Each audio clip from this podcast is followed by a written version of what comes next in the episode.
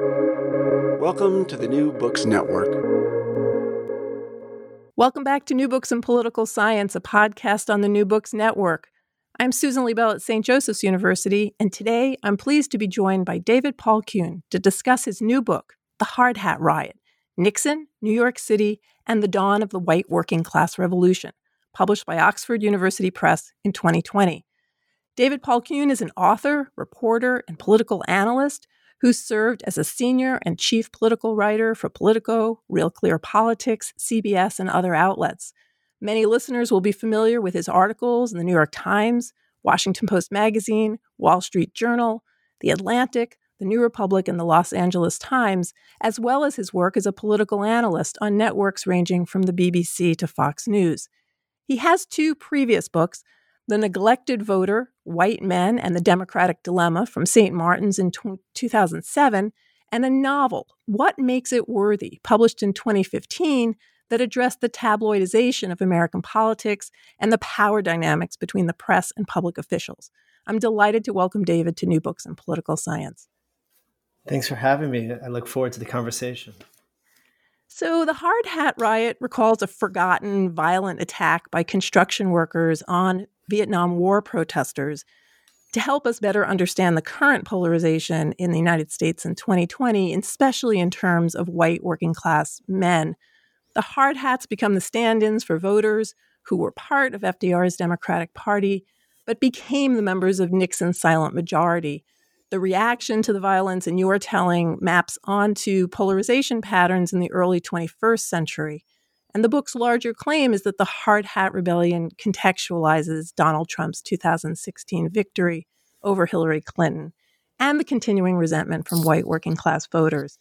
But, but the book describes an incident that was front page news in 1970, but unlike Kent State that happened just four days before, the Hard Hat Riot didn't enter our vocabulary and it's been forgotten by many.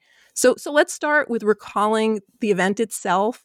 What happened on May 8th, 1970? New York's financial district had been the site of many protests, uh, but this particular protest resulted in a riot with over 100 people injured start us off by what happened on this day. Uh, if you will, I'm just going to fade out for a moment, um, just to give a little more context. On April 20th, 1970, Nixon pledges the withdrawal of 150,000 troops from Vietnam. And many of the best newspapers presume this was the first step and reported that it was the first step of, of the drawdown of the Vietnam War, that the Vietnam War is all but over, to quote the Chicago Tribune. 10 days later, uh, Nixon announces the expansion of the war into Cambodia, and activism explodes in the United States. Basically, the anti-war movement is revitalized from the University of Maryland to Oregon State. ROTC facilities are firebombed, vandalized. There's again unrests unlike anything. It's even and unlike anything we experience today. And then uh, that leads to a college no one had heard of uh, on May 4th, Kent State in Ohio. And of course, now we know Kent State and recall the tragedy of those 13 seconds where four uh, young college students are, in, are killed and um, nine are wounded. And then after that, basically, uh, the Dow Jones declines to the to the greatest extent since JFK's assassination. Um, you know, ROT facilities are struck with fire bombings from again across the country, Rhode Island, Kentucky, Missouri state schools throughout. Elite schools are hit too. Um, it's it's the anti-war movement hits it's is unlike anything the United States had seen in the modern day at that time. And New York City is simmering. It has over 40 colleges. It has a very active uh, counterculture movement. We forget how much the counterculture was born out of New York City. It's sort of associated with California in many respects. Uh, and there's unrest on Wall Street for days. Basically, the Wall Street is a center of protest because they're viewed as the masters of capitalism, the masters of war. And then May 8th, 1970, um, days of scuffles and smaller conflicts between construction workers and anti-war activists uh, basically climax into a, a, terrible confrontation. And that terrible confrontation occurs because of an accident of history. At the same time, the protest movement is down on Wall Street. New York City is experienced its second skyscraper age. And most famously, the World Trade Center is being built where there are 5,000 construction workers alone. And because of this coincidence and this, these two, uh, two tribes, if you will, of America that who viewed each other almost unfathomably different at this point, uh, and we'll just use a shorthand, uh, hard hats and hippies, if you will, allowing that it's a generalization. Uh, were confined to this narrow landmass of lower colonial Manhattan, only a kilometer wide, because there's no Battery Park City yet. And that leads to uh, confrontation unlike anything we saw uh, on that day of May 8th. And it will lead to uh, New York City's financial district being overrun, uh, City Hall being sieged, uh, and um, really a um, mass violence uh, unlike anything, especially in a wealthy area of New York City, they had the city had experienced in the in in that era. It, it's a remarkable story, and the the book is a page turner. I am from New York. I'm from Queens. I worked in the World Trade Center in the 80s and have walked all of the streets that you discuss in the book. And so it's very, very um, close for me. I don't need to imagine how small that space yeah. is. And despite the fact that I grew up in New York, that I worked in the Trade Center, that I walked those streets, I'd never heard of this uh, event. So I- am wondering, where did you get the idea to do the project, um, and how long have you been have you been working on this idea?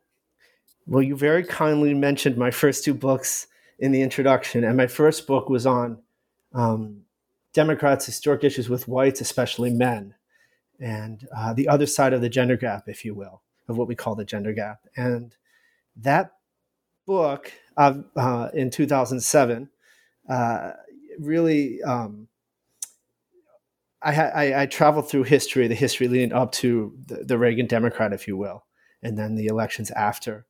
And there was no moment in my mind when I did that book, there was a better microcosm of when the FDR coalition fractured than the hard hat riot. So it was always in my head as a microcosm. Uh, Trump it, uh, runs for president. The national media rediscovers uh, working class whites in 2015 and 2016, just like they did in 1969 after Richard Nixon's shocking comeback. And uh, victory, and we can we'll go into that history. And after that happened, I didn't want to write pure analysis like my first book, and so I wanted to write a, a lesson of history and focus on this history. And so it, I decided to do a, a focus on a microcosm of this riot, which has largely been forgotten. And I would only do that if I could find this these original records that I knew existed or I thought had to exist, but I wasn't sure and um, and so I, I, found the protein of the of the story I wanted to tell, and so I, my hope was to sort of tell that story um, in a novelesque fashion for part for one of three parts, and then in the beginning, part one give the uh, the back the backdrop part, and then part two focus on the right, and the third part uh, the aftermath going into uh, Nixon's blue collar strategy, and finally the 1972 campaign. Because, of course, as most, many of your listeners know, by 1972, between Goldwater and McGovern, uh, the American uh, tectonics of politics had shifted, and I think you one would it would be agreeably stated at a political science conference that we have the beginning of what is modern polarization in that era. No, and actually, uh, Lilly Goren and I interviewed Lori Cox Han about her book on the uh, Pat Buchanan memos. And that work, if you haven't seen it, is unbelievable in just listening to, to uh, Pat Buchanan lay out the strategy and Nixon respond to it because we have the tapes, because we have these incredible memos, or she actually obtained these incredible memos. So, actually, the people listening, a lot of them love uh, to know the sort of archival story. So tell us a little bit more about these documents. Where were they, um, and and maybe even you know, a couple of your aha moments in those archives documents that changed how you viewed the story or changed the direction of this book?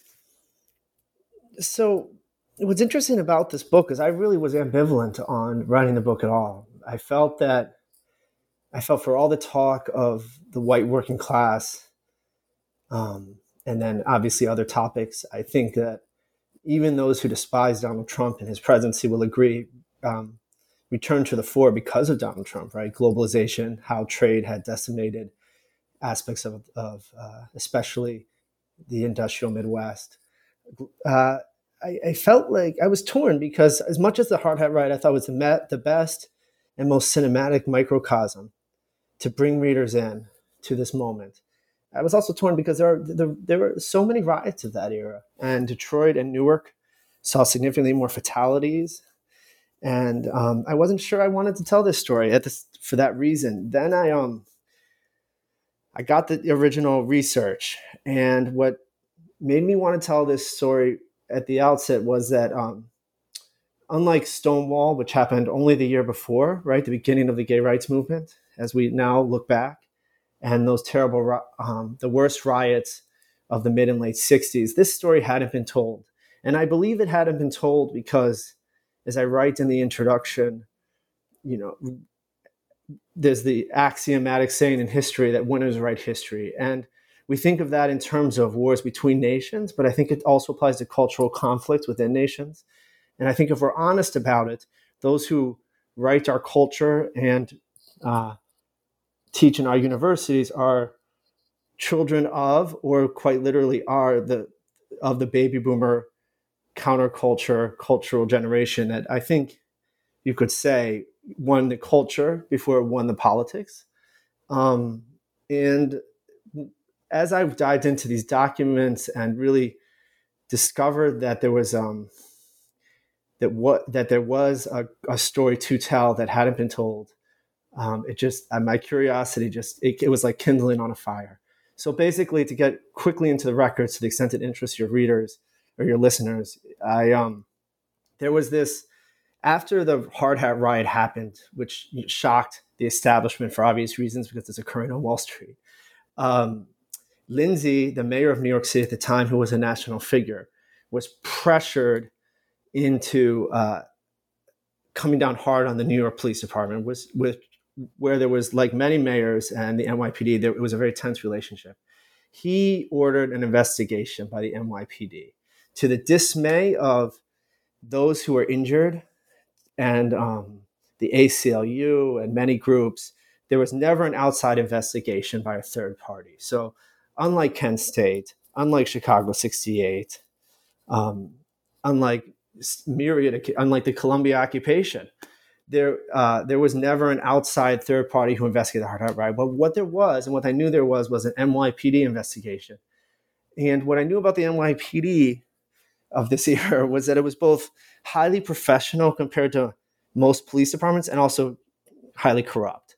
So um, I wanted to see if I could get the records behind their investigation because what happened is the, May, the riots in May and in August, the NYT puts forth a 40 page report and it, it, acquits itself in this report, not surprisingly.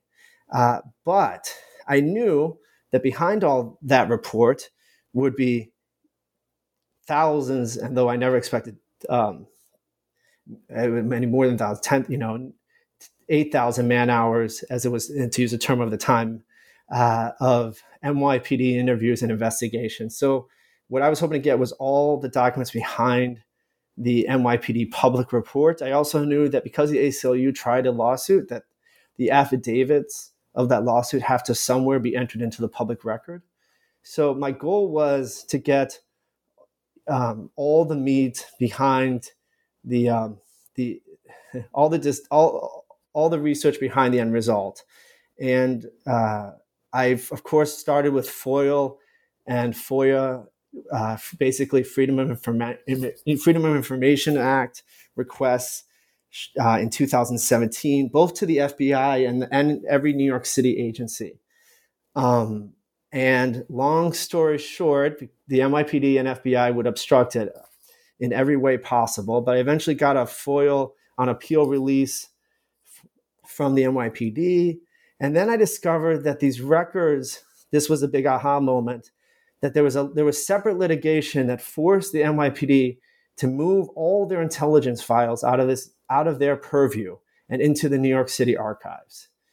But no one had gone through, I'm just going to give a rough number, 90 to 95% of those records. So that made me think. that's an opera. That's like that's the kind of thing that that uh, writers salivate over. I was just going to say the for, transfer for, records. Here, here were reporters. for this is where reporters and academics share something, and where the Venn diagram crosses over deeply. Uh, that's right. That's to to use a crasser term. That's like the wet dream of anybody reporting this research. It really was amazing. I knew once I found that out I was like, okay, the only thing that would stop those records from being there would be if um, something corrupt took place. So, which was not impossible. Um, so I basically, working with the uh, the equivalent of the, the, New York City archives, um, the archivists effectively were trying. Uh, they, they basically were. I've, unlike the officials at the FBI or the NYPD and so forth, they truly believed in the spirit of the Freedom of Information Act. And they gave me access to the records before they had been, they were able to go through those records and professional, professionally, um, what will the term used as your listeners will know is unprocessed. The records were unprocessed. Yeah. So when I got to the records and discovered them, they were as they were when the NYPD closed the investigation in 1970. They were disorganized. Um, and uh, and raw. But I mean, I had every interview. I had the notes from every interview they did. They interviewed over 300 witnesses. I had there were over 2,000 pages that ultimately of you know arrest reports, memos, everything that they were all. It was all there. It all recorded. Um, and so uh, it really was everything I'd hoped for. And so at this, I went through all the records before they were, well, they were processed, to use the term of archivist and then um, that became the protein behind my timeline. Again, this is the, for the riot itself. I created a timeline that was hundreds of pages, and using that, and then I would weave in, uh, you know, in the timeline I would create, I would weave in then newspaper articles or affidavits or um, any piece of data, trying to come up with as best as I could um, an actual I mean, trying to retell history to the to to them, you know, in five minute, even minute interval to the extent I could, so I could get the sequence of events correct. Because even in the amazing journalism that followed the heart, some great journalism that followed the Hard Hat Riot, well intentioned, searching stories, mm-hmm. um, there were just immense errors. Some of the what I started discovered, though, I would interview. I was interviewing eyewitnesses, people experienced it 47, 48 years after it happened and although they had the best of intentions, we're talking some at times Harvard educated, extremely intelligent people. Um, they just didn't remember huge portions of their experience during the riot, and that were clear from the contemporaneous documents. So I, after doing some in-person interviews and in as many as I thought were necessary, I started to realize I needed to rely above all on the contemporaneous documents, and um, and so I tried to recreate a narrative of the of the riot first and get the history right as eh, to the extent that I would feel comfortable if I was a prosecutor going in front of a jury with that with the story I would tell, and and then uh, you know I wanted to make it vivid and uh, a page turner as you noted for that portion, um, and I ended up cutting actually, I note in the book 5,000 words, but probably closer eight or 10,000 words from the narrative I wrote just of the riot, because of course, um, it was a balance between wanting to do my sort of, I felt responsible to history to tell the story. At the same time, re, people only want to go into so much detail about any historical single day event. So I had to make sure that the riot stayed, you know, a gripping story or, and while, you know, telling that story and as the history allowed, how in that in that day it was a microcosm of this fracturing of the FDR coalition, and then um, use that as sort of the hinge to tell this larger story of when the um, of when that FDR coalition broke apart and this early this this beginning of what would become to be known a decade later of the Reagan Democrat. So, first of all, I want to say that that absolutely comes through in the reading of the book. Uh, and if and you know if you're like me and you toggle back and forth between the footnotes uh, and the you also have a little source uh, epilogue at the end, it, you can see where each of these comments is coming from. So that was that was as I was reading, I was trying to think, hmm.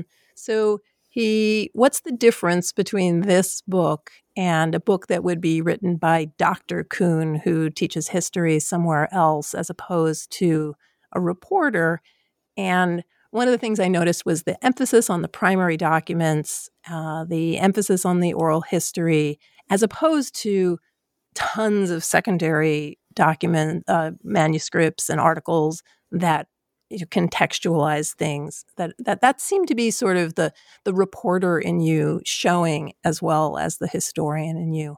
I, I had a question though. It, did, was there any case in which you were interviewing in the present somebody who had also been interviewed by the police in the past, and you Absolutely. were comparing their their future? And okay, so yeah, that's what caused. That's what you know we've just let's just without I don't want to go too far into sort of incidents in New York City, whether it's the Central Park Five or frankly incidents during the Nuremberg trials that um, that that I think all the, that have taught us a lot about eyewitness issues with eyewitness testimony, especially eyewitness testimony that you you for whatever your biases are, you kind of want to believe. So when I would interview, so what happened was is I started interviewing. Uh, well, let, I started interviewing individuals who experienced riot, whether they were victims or they worked for Mayor Lindsay, just to give two examples, or witnesses. And there were not only did I def, did, did, was there conflicts, direct conflicts, or immense gaps in what they told me and what they found, or what existed in the contemporaneous documents, but I also, again, I'm Trump guarding my words because I don't want to give too much detail to, in any way say anything negative about any one individual. I will just say, first of all, um, if I can, the hum, the way I came into this humbly as I started to realize that these issues was that I was there on 9/11 at the World Trade Center and experienced it, um, the the horrors of that day right at Ground Zero, and saw some terrible things.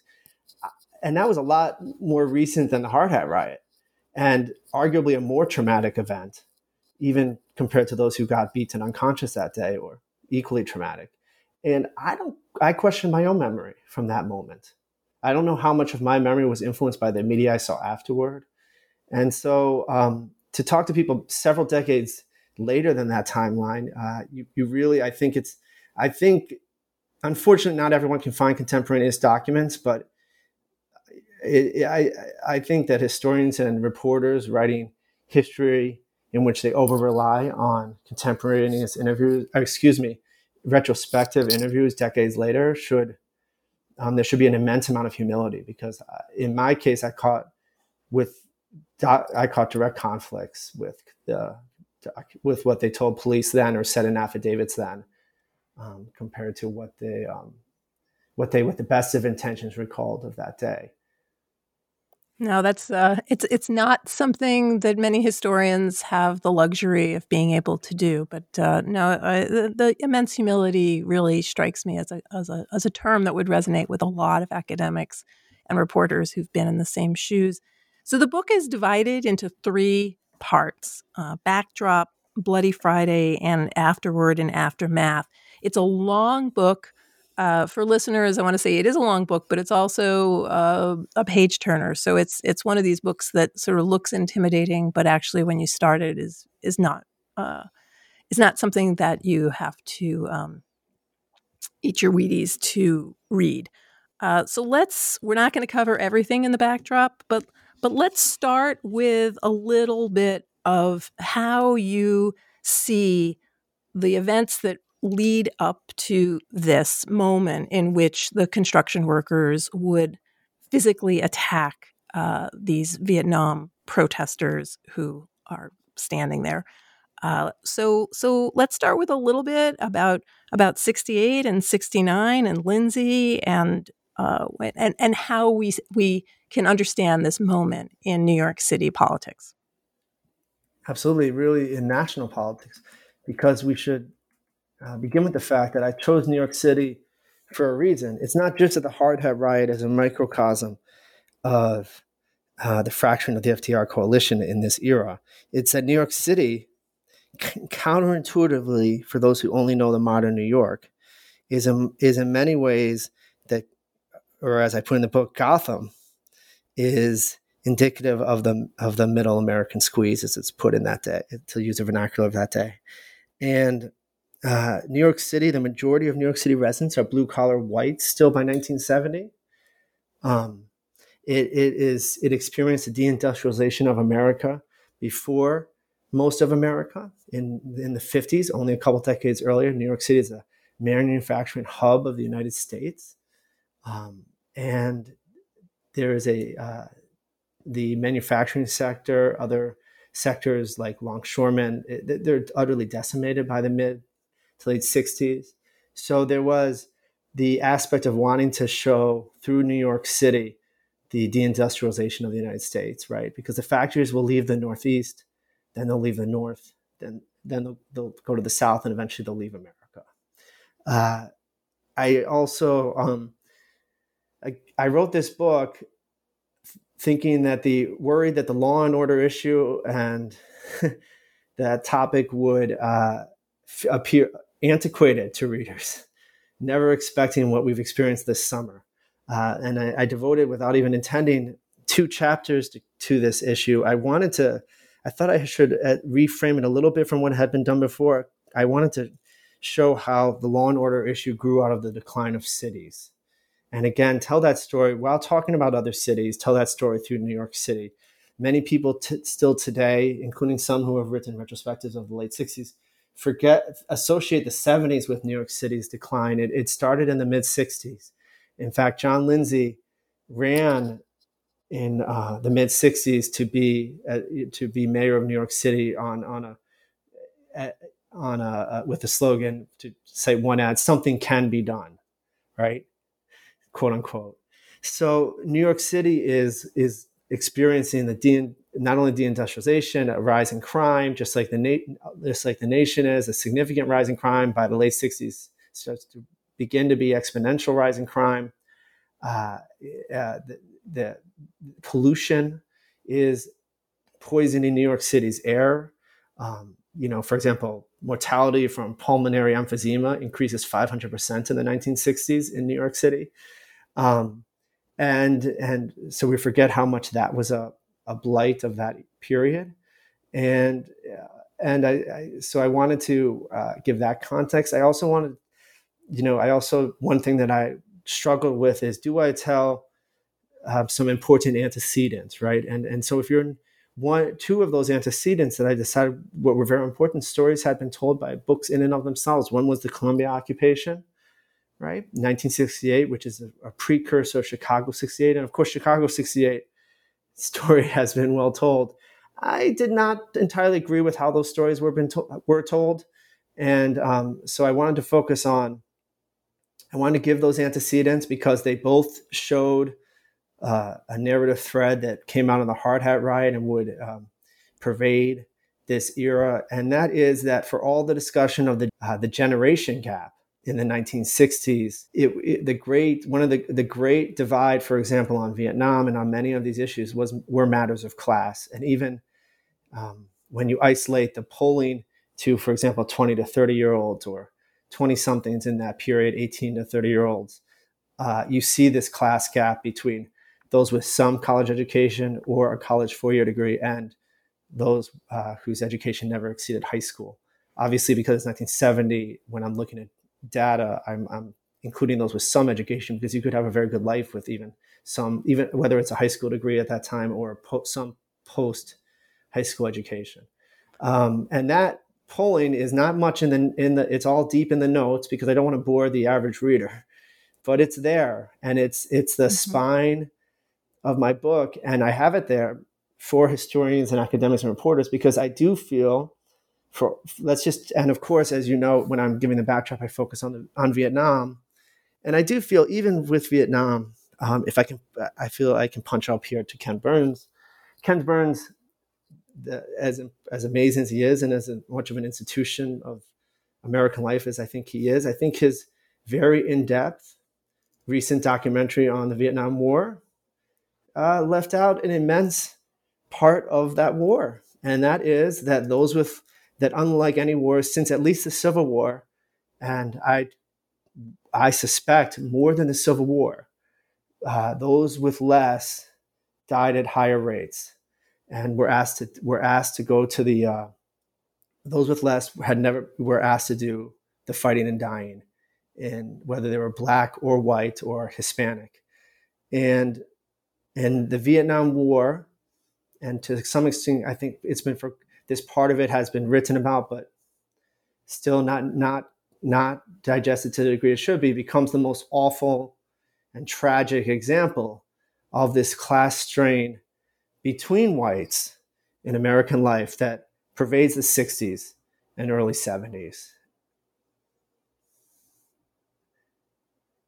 Um, you had a little Freudian slip there on the gender thing. So let, let me ask you a, a question because uh, there were two things that sort of struck me about this first part of the book. First of all, it's it's very uh, well written, and you do a really nice job of pulling back the lens and not having it be unidimensional. So I, I really liked that aspect of it. Um, but this is really a story about men and actually, you use the word people a lot, but it really, as I was reading the book, I thought it would actually be more accurate to say that the resentments that you're mostly focused on in terms of the construction workers and also the behavior of the police are, are in these um, uh, predominantly male uh, occupations that have a certain kind of culture that is different from all people. And second, race. So the book is is taking place from the late 60s to the 70s. But, but race is somewhat in the backdrop here. I mean, you emphasize the class differences in the fighting in Vietnam, but don't lean as heavily into the fact that more black and brown people were both in the war and died at higher rates than they than their popu- general population numbers would um, can I step indicate. in there? Can I step? Yeah, of course. Okay. One, um, it's true that African Americans in the Vietnam War served and died on the battlefield at higher rates early in the war, but by the end of the war, African Americans died at the rate of the population. Um, secondly, when you look at those who did die, and I think what is often forgotten, those who had who served in the war in the in the war in in um, in forward aspects that were made them much more likely to die were far and away, um, whether they were African Americans or blue collar working class whites and Hispanics. In other words, um, actually on Vietnam, it's class, and when you look at also on resentments, it, class pervades uh, much more than race. And you know, I, I, have all the hard data in the book to back that up. Um, now that, but I think you touched on something that is true, like a, a larger story, right? So, which is, you know, first of all, why is not race in the foreground of the book? And, um, and is this a story of just of men, right? Of working class uh, white men and not working class women?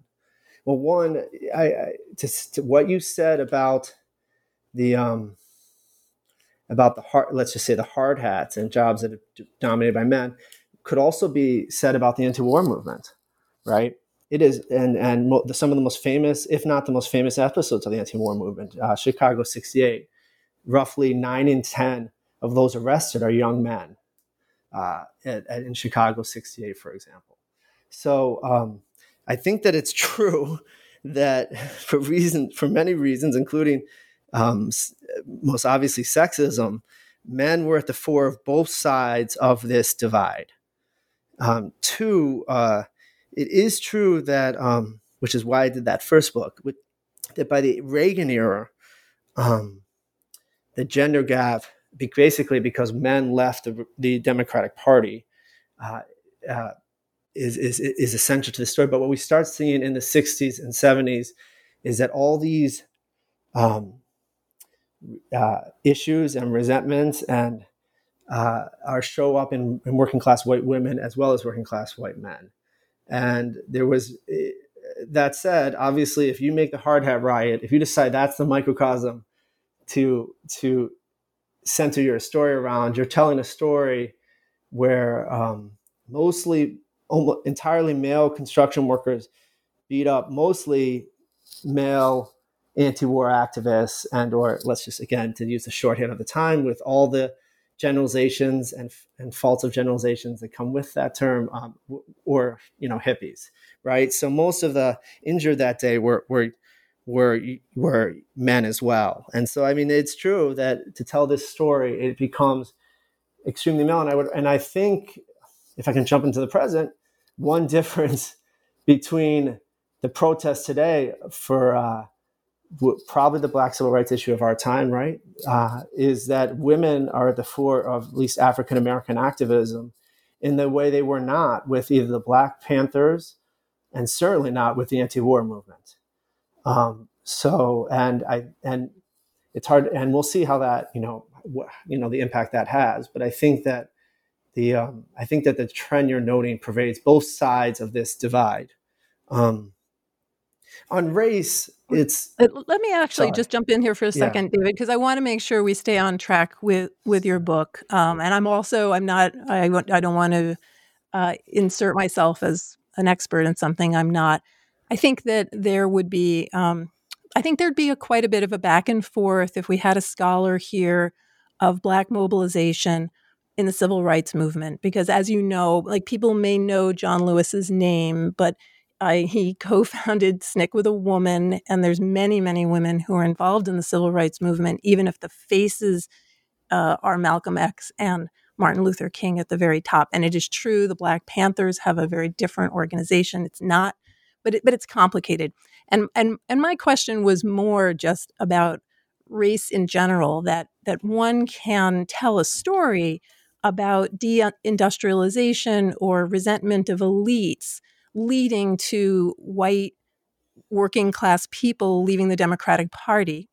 Or one can add at least a third factor, which would have to do with state sovereignty, racism, desegregation, affirmative action, et cetera. So that's all I was sort of trying to ask about how like you made the decision about about those lenses and and the one other question I just have in terms to get this number out because I think it's really interesting in the book for the listeners is that you write that 25% of the injured people the day of the attack were women.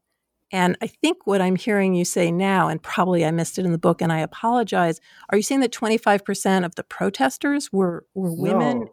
I don't no, have any data on the protest. I can only go by. I okay. just like on Chicago '68. I can't. Okay. I, there, I, don't think there's any data that can say who were the five okay, to so, ten thousand protesters. I can only go by arrests and injury reports. Right? Okay, so no, it came off earlier as as you were saying, as if it was white construction workers attacking white male protesters. So the protester mix is is quite is not exclusively male. Just just to make sure that that's that's no, clear to everybody. The protester yeah, okay. mix is not exclusive male, exclusively male. I'm just pointing out that based on the only way you can find data, which is you know in these incidents such as the arrests in Chicago 68 or the injury list um, that day, uh, at the, the, you know it's it's still it's it's very male on both sides. Right. Okay. Um, the uh, the um, and some of the incidents that got the most media attention for as they should were when uh, were some of these incidents when uh, when uh, some of the female protesters were injured. Um, uh, the okay, uh, so we're touching on two of the most uh, two central issues of modern, you know, historiography, and right. So to what ex- to what extent, right, is gender a part of all this and race? I will say this: that as I say in the book in the introduction you know, this is one story of this period. Two, I'm talking about a story that hasn't been told. And I, I think it's fair to say that the story of this, whether whatever we, whatever term we want to use, is called the Southern Flip or racism's role in the modern Democratic, um, how the how the modern uh, Democratic and Republican coalitions came about has, is a story that's well told. I think the story that is undertold, and the reason I told this story, is the story and the story that I think is undertold for a reason is is the class strain between whites, and if you and and in no way, and the reason um, I felt I told I should tell this story, and that um, and that it was really important is that we forget that not and also that the racial conflict that, that not everything was as racially divided as we um, as we remember now. For example, I, I, I, when I'm talking about the decline of cities and concerns about um, you know about the um, activism throughout the country, as I note in the book, um, seven in ten whites and a plurality of blacks saw quote unquote rab- radical troublemakers as the cause of student unrest rather than quote unquote deeply felt beliefs in the quote unquote injustices of society. So, um, and you know, I have, you know, I can go through data after data that again I put in notes because I don't want to bore the reader, but um, the uh, there there is there is on even issues as politically toxic as uh, crime in the late 60s, there is also agreement between whites and blacks on the issue, on how serious the issue is, and on on um, on issues of, of, of, of how the activism of the late 60s and early 70s was viewed, as I show, uh, whites in general, but uh, had a more derisive view of college activists, which, let's be honest, is probably they're picturing a white face from a middle class suburb when they hear that term uh, in the late 60s uh, of college activists than they did of civil rights workers. Um, and that was all these resentments towards any activism were stronger among blue collar whites than they were among more educated whites. But one reason I wanted to, um, I wrote this book and I thought it was important is that um, I think uh, cl- class is an underdiscussed aspect of of what um, dogs and uh, defines our politics. And I think that we don't talk enough about the class strain between whites. And as that came to the fore with the when Donald Trump became a uh, was taken seriously as a candidate in 2015, or began to be taken a little seriously, and then um, eventually co-opted the momentum in the GOP primary and eventually wins the nomination and the media rediscovered the the working class whites, uh, you know, I wanted to remind people also of this time that the exact same thing happened in 1969, and there was a a flood of articles. First, it began with Chicago '68, and then Nixon's. Again, we forget how shocking his comeback and eventual win of the presidency was in '68 to these two establishments of, of all sorts. Uh, the media started this beginning with a New Yorker article, and then an article in the New York Magazine, and then basically every major publication in American life, and certainly the networks started to focus on and rediscover blue collar whites. I use the term rediscovered because the, it, the Washington Post in a front page story did a story on news reporters rediscovering blue collar whites. It was such a it, they had been they had been put aside so long that the very fact that they were being covered became news in, in and of itself. And um, and so, as I note in the book, to the extent of since the Great Depression and into the 50s, the quote unquote everyman is, uh, is um, given a uh, rose colored portrait, is, is in some, it, it is put on a pedestal, perhaps to an excessive degree, right? With an example being that Rockefeller, at a, at a haven of capitalism such as Rockefeller Center, you have portraits of icons of the of the FDR sort of New Deal worker, uh, drawn as demigods. Uh, to the extent he was he he or she was seen Rosalie in that era, uh, he the the uh, the pendulum had swung radically, and by the by the mid and late '60s, the Middle American quote unquote was viewed um, somewhere between derisively and or seen certainly by the activists of the day eventually as a impediment to progress in every way. And um, and it's in this era that they become the face of, of what the new left uh, felt um, they opposed. And you start to see this um, the polarization that has defined our politics, I think, to, uh, to this day.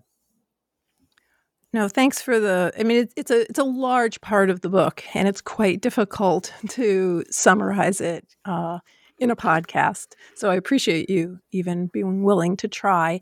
Um, before we move to the riot itself, is there any aspect of this backdrop that uh, you feel we haven't addressed and you want to say something about before we go to the actual events of the riot?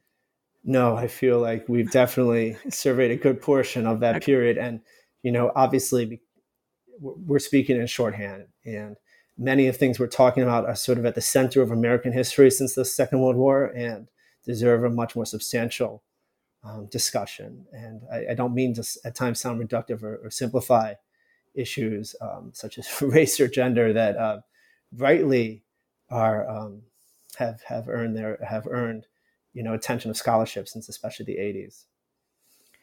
Um, one of the things that's interesting about the book is uh, the the photographs that are in the section on uh, the day of the violence. Uh, and actually, I guess I'll start by saying people have to think so carefully about their titles, and uh, your title clearly tries to kind of give the the overarching claim of the book. Uh, is the word hard hat riot something that was in the news, et cetera, that you had looked at, or was that um, something that you developed and picked out as appropriate? What what's what was the balance there? It was called after the hard hat riot. It was so it happens on a Friday. Kent State's on a Monday. The riot happens on a Friday. The famous national protest in Washington is that Saturday against over what happens in Kent State.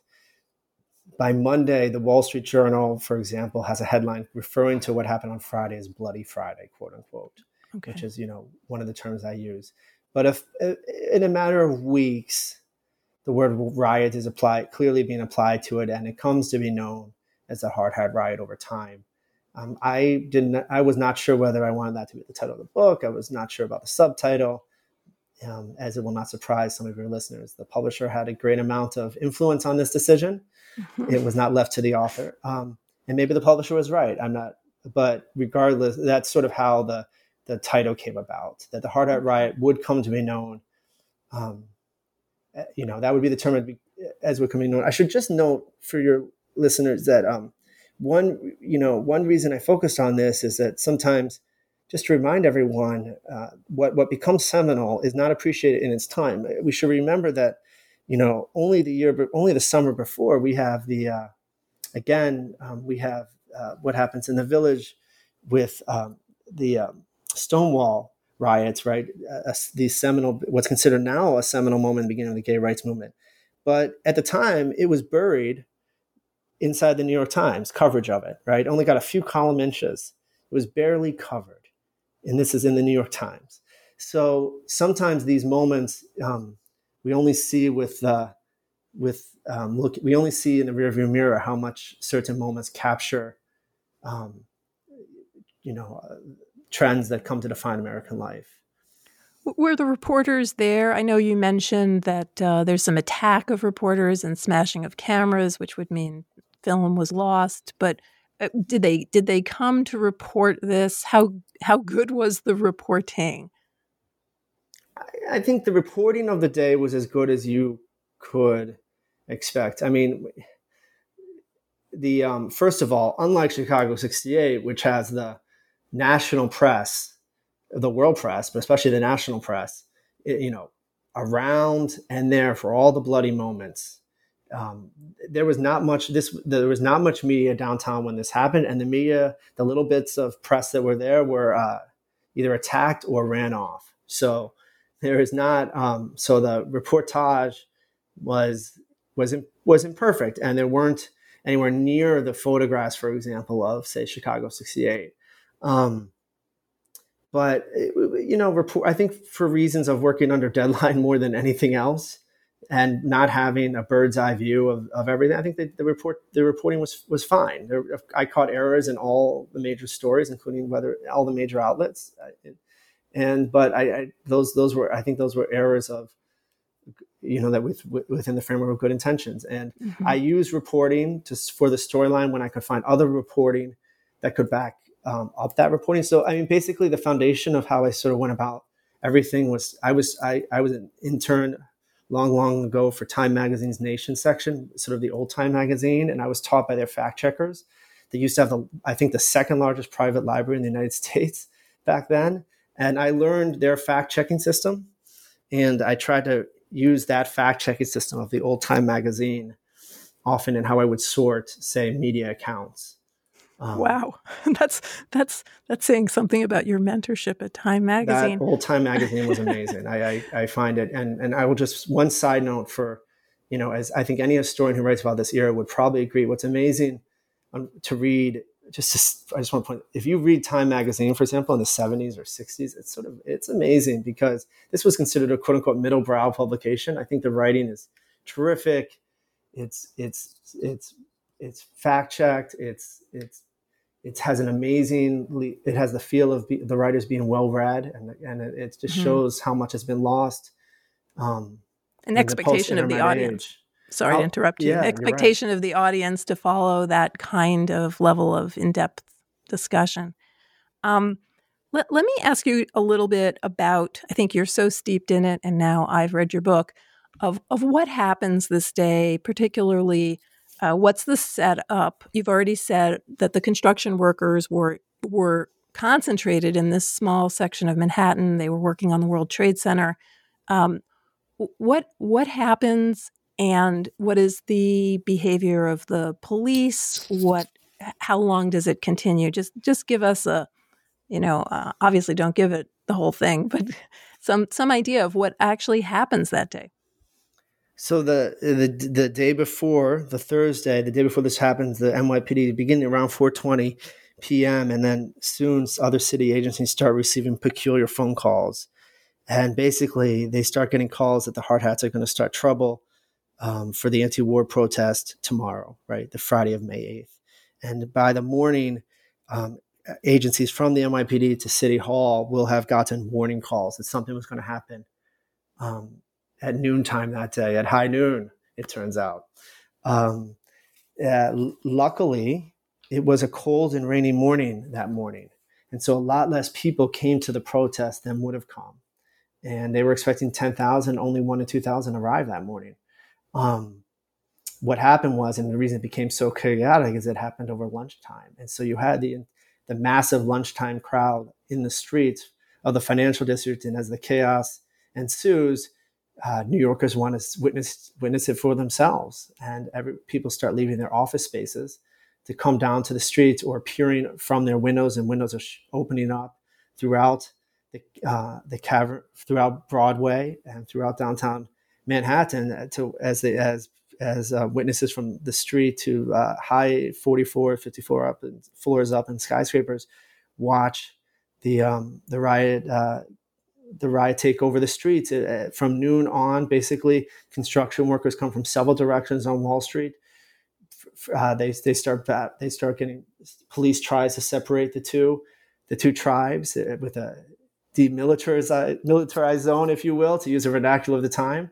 Uh, that eventually fails. The hard hats are yelling at the cops about getting a flag up in front of Federal Hall. It just happens that all of this is occurring where George Washington was inaugurated as our first president, and uh, and the the basically the um, there was a that sparked the best as I can ever know uh, as I can discern the spark. It was a Viet Cong flag that was being waved by uh, one to two anti-war activists on the steps, only feet from the uh, the construction workers as who are pushing against the police. And at the moment that they surged forward, some 800 office workers had joined in their yelling to put up the American flag, and they had sort of bolstered the back of the line of the construction workers.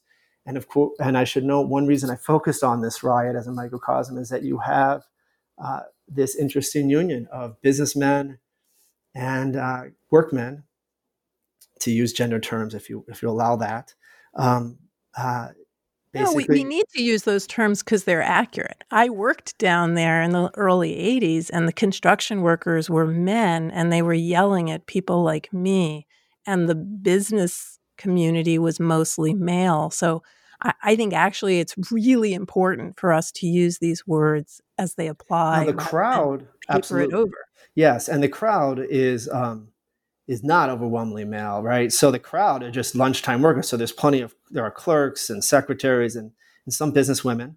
It's, it is 1970. Uh, the, some of the ceiling had been was was beginning to be shattered, um, and uh, so the crowd is is just typical financial district crowd. And then as the riot moves to City Hall, it's typical New York City sort of bureaucratic crowd, right? Because you have the federal building, you have the federal courthouse there, you have New York City courthouses, you have City Hall, you have the. It's just a. It's where all the municipal governmental workers are in New in Manhattan at that time, mostly, I should say. And so um, these workers are all in the streets, and basically the the the uh, as the as the line breaks, the pol- the police, um, too. It's fair to say, too many police did too little, and they stepped aside because, as I note in the book, uh, and as as we we saw earlier with other antecedents like Chicago '68, the cops were were were largely blue collar from Irish and Italian backgrounds.